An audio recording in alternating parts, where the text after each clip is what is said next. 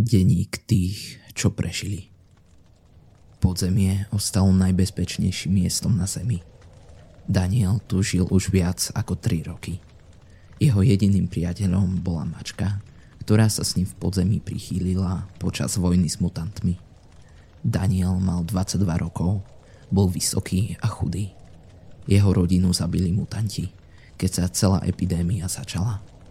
Vtedy začal vyhľadávať život v podzemí – Daniel sedel na mokrej, vlhkej zemi s mačičkou na kolenách a písal si do svojho denníka. To bol jediný priateľ, ktorý mu okrem mačky na zemi ostal. Daniel vzal do rúk otupenú cerusku a hrotom tuhy sa dotkol vlhkosťou pokrčeného papiera. Zrazu ceruzou začal jazdiť po stránke denníka. Rok 3, deň 182. Už tretí rok žijem pod zemou. Schovávam sa pred hrozbami povrchu, no ani neviem, či ešte vôbec povrch vyzerá tak, ako si ho pamätám. Možno, že je už všetko vyriešené a život na zemi pokračuje ako predtým. Cítim sa tu sám. Som hladný. Prvý pol rok v podzemí som jedol, čo sa sem dostalo z povrchu. Potom som sa živil dva a pol roka s motovanými červíkmi a inými živočíchmi a stále premýšľam o tom, či na Zemi ešte zostal niekto okrem mňa. Preto som sa rozhodol po troch rokoch vrátiť sa na povrch a nájsť odpovede. Zatvoril denník a spolu s ceruzou ho položil vedľa seba. Zamyslene sa zahľadel do plameňov ohňa, ktorý tancoval pár centimetrov pred ním. V hlave sa mu začal rodiť plán, ako by sa mohol dostať späť na zem – Sivá tigrovaná mačka mu zamňaučala na kolenách.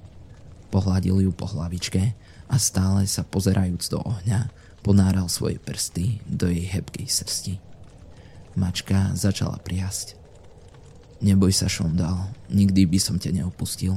Na povrch ťa vezmem so sebou. Sľúbil jej a pohľadil ju pod krkom. Jeho oči sa pomaly rozlepili a oslnivá žiara ohňa ho oslepila. Zdvihol ruku pre tvár, aby sa chránil pred svetlom, ktoré ničilo jeho zrak. Ani nevedel, kedy a ako zaspal. Napokon si však spomenul na svoje plány a tak sa rozhodol všetko riešiť okamžite. Vstál, no zatackal sa. Zdalo sa, že sa znova zvalí na zem. Jeho telo ho však napokon posluchlo a po malej chvíľočke fungovalo tak, ako malo. Rozospanie ustúpilo a jeho mozog bol pripravený znova myslieť aj na zložité plány, ktoré mu ho pretínali zo všetkých strán a niekedy sa cítil ako keby jeho rozum nebol zohratý s jeho dušou a telom. Prešiel pár krokov ďalej, na druhú stranu jaskynej miestnosti a z malého stalagmitu schmatol čiernu koženú bundu, ktorá mala prvky ochrannej vesty. Obliekol si ju keď bol rozhodnutý pobrať sa, začal hľadať nejaký väčší papek alebo niečo horľavé. Nehľadal na veľa miestach, ale jednoznačne prezrel miesta, kde by mohli byť nejaké potrebné veci. Keď sa pred tromi rokmi schoval v tejto podzemnej jaskyni, podarilo sa mu so sebou z povrchu vziať aj lekárničku, vojenskú debničku a niekoľko fitness tyčiniek. Otvoril vojenskú debničku a prehrabával sa rôznymi vecičkami, ktoré sa v nej povaľovali. Bolo tam mnoho plynových masiek a jedna drobná zbraň, ktorá je schopná odrovnať menšie zmutované príšery. Napokon však objavil niečo, čo hľadal. Mal síce na oheň mnoho papekov a koreňov, ktoré pretínali pôdu, ale potreboval niečo, čo vydrží dlhšie. Našťastie sa v debničke nachádzala pochodeň.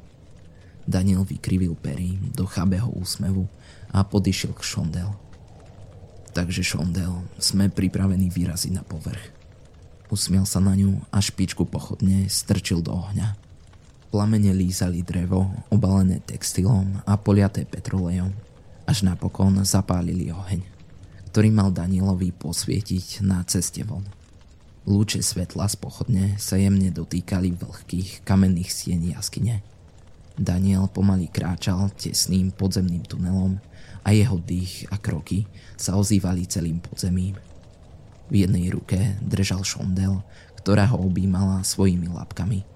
V druhej ruke mal pochodeň, ktorá mu nielen žiarila na cestu, ale ho aj udržiavala v teple. Veď tu v jaskyniach mohli byť najviac 2 stupne nad nulou. Prechádzal s pleťou podzemných tunelov a myslel si, že už bude každú chvíľu len pár metrov od povrchu. Nemýlil sa. Skutočne sa na ním začali objavovať diery a vchody do podzemia, cez ktoré dolu prenikali lúče denného svetla. Zrýchlil krok, no narobil príliš veľký hluk. Zrejme ho niečo začulo, pretože spoza kamennej steny sa ozval akýsi mŕtvolný krik – Daniel zastavil a rozhľadol sa. V jaskyni bol stále sám a k povrchu to nemal ďaleko. Zrazu sa vlhký tunel otriasol a David sa zatackal. Krík sa stále približoval a Daniel už zistil, že to nie je krík, ale ohlušujúci rev. Stena napravo od neho sa začala stále viac a viac triasť.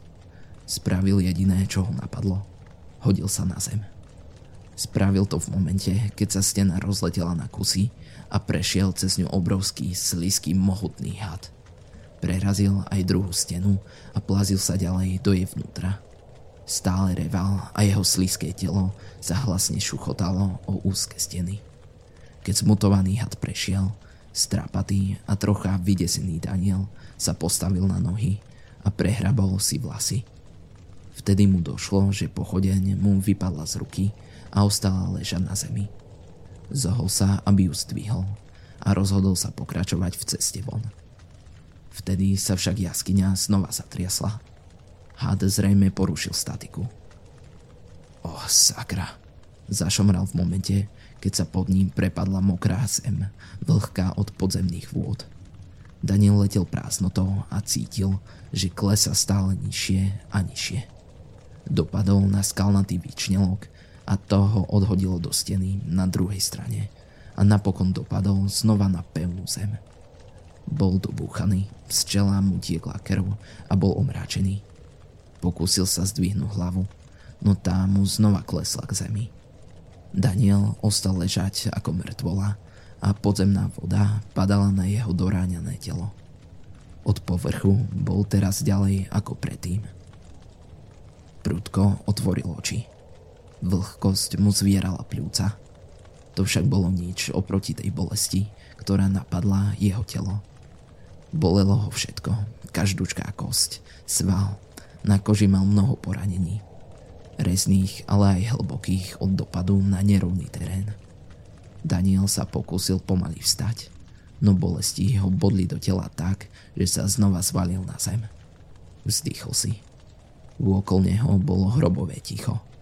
Medzi vlhkými stenami žil už pridlho a keď mal konečne možnosť nájsť nejakých preživších, padol ešte hlbšie. Šondel mu zamňavkala pri nohách. Pomaly ho obišla a vyskočila mu na hrudník. Prešla k jeho tvári a začala sa o ňu obtierať. Daniel sa zasmial a v bolestiach sa donútil posadiť. Schmatol šondel do náručia a hladkal ju po hebkom sivom tigrovanom kožúšku. Neboj sa, nájdeme cestu von, okamžite. Prehovoril k nej a postavil sa na nohy, ktoré ho najprv nechceli posluchnúť, no napokon sa prinútil udržať rovnováhu. Po chvíli mu nohy dovolili aj chodiť, aj keď len pomaly. Zazdalo sa mu, že aj krýva. Zohol sa po pochodeň. Bol to zázrak. Pochodeň ešte stále horela, ako by bola nesničiteľná Schmatol ju teda do ruky a vrátil sa po šondel. Ide sa, povedal, nechal ju, aby mu vyskočila do náručia a spoločne sa znova vydali na cestu k povrchu. Dúfal, že ho už nestretne žiadna ďalšia prekážka a k povrchu sa bezpečne dostane bez akýchkoľvek komplikácií. Jaskyňa sa začala sušovať a pretínalo ju mnoho stalagmitov a stalaktitov. Tma tu bola väčšia a nedokázala ju rozčeriť ani žiara z pochodne. Daniel zrazu začul akýsi tichý zvuk. Znelo to ako kroky. Zastavil a rozhliadol sa. V jaskyni bol len on. Trocha sa vydesil. Znova to začul. Daniel sa otočil na miesto, odkiaľ k nemu zvuky doliehali. V tme niekoľko metrov pred sebou uvidel akúsi postavu. Lepšie sa tme prizrel. Zrazu sa odtiaľ ozval akýsi zvláštny zvuk. Niečo ako zavrčanie. Daniel sa vybral k miestu, kde postavu zazrel. Nešiel pomaly, ani vydesene. Rázne si dral cestu do tmy. Keď tam však došiel, nič tam neuvidel. Smetene sa obzrel. Už sa cítil vážne ako šialený. Zrazu ho však zo zadu niečo zdrapilo a odhodilo dozadu. Daniel dopadol na chrbát a náraz mu vyrazil dých. Rozkašľal sa, prevrátil sa na brucho a lapal po dychu.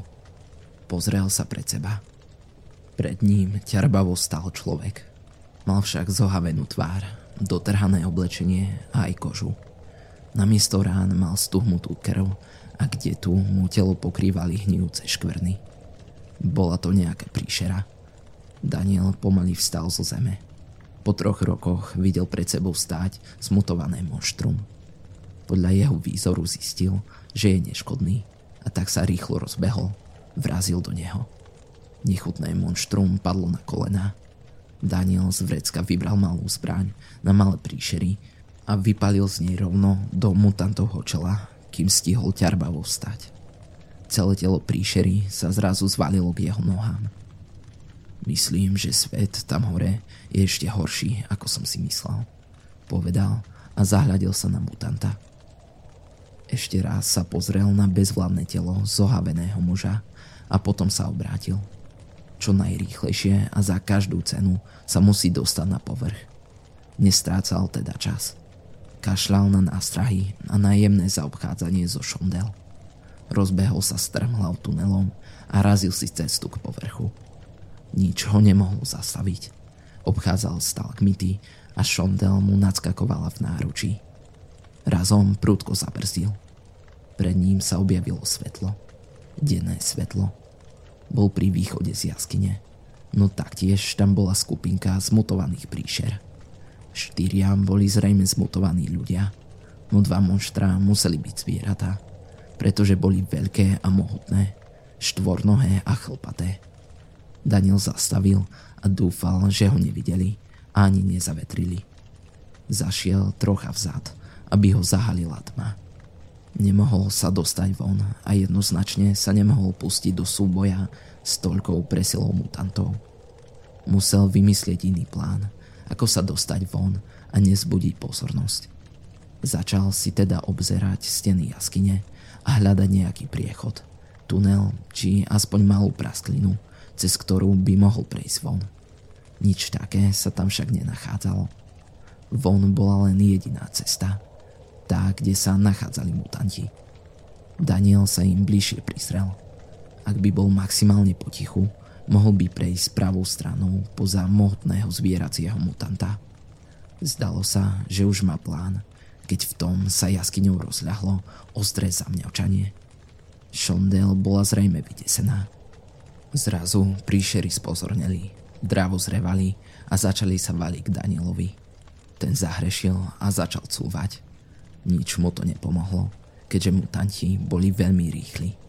Jeden zo zmutovaných ľudí sa na neho verhol. Pritísel ho k stene a svojou nadmernou váhou ho k nej tískal a snažil sa mu zahríznúť do krku. Daniel ho odstrkoval a snažil sa ho zo seba dostať, no bol až príliš slabý oproti vírusu, ktorý ovládal toto bezduché telo. Daniel zrazu začul ešte silnejší rev a pomedzi neho ohlušujúce zvuky sťa výbuchy. Niečo zasiahlo mutanta, ktorý sa ho snažil zabiť a tak ho nahnevane odsotil do naprotivnej steny. Vrazil o skalu hlavou a spadol na zem. Rozmazane ešte videl, že mutant padá k zemi v závane vlastnej krvi. Potom sa jeho svet ponoril do tmy.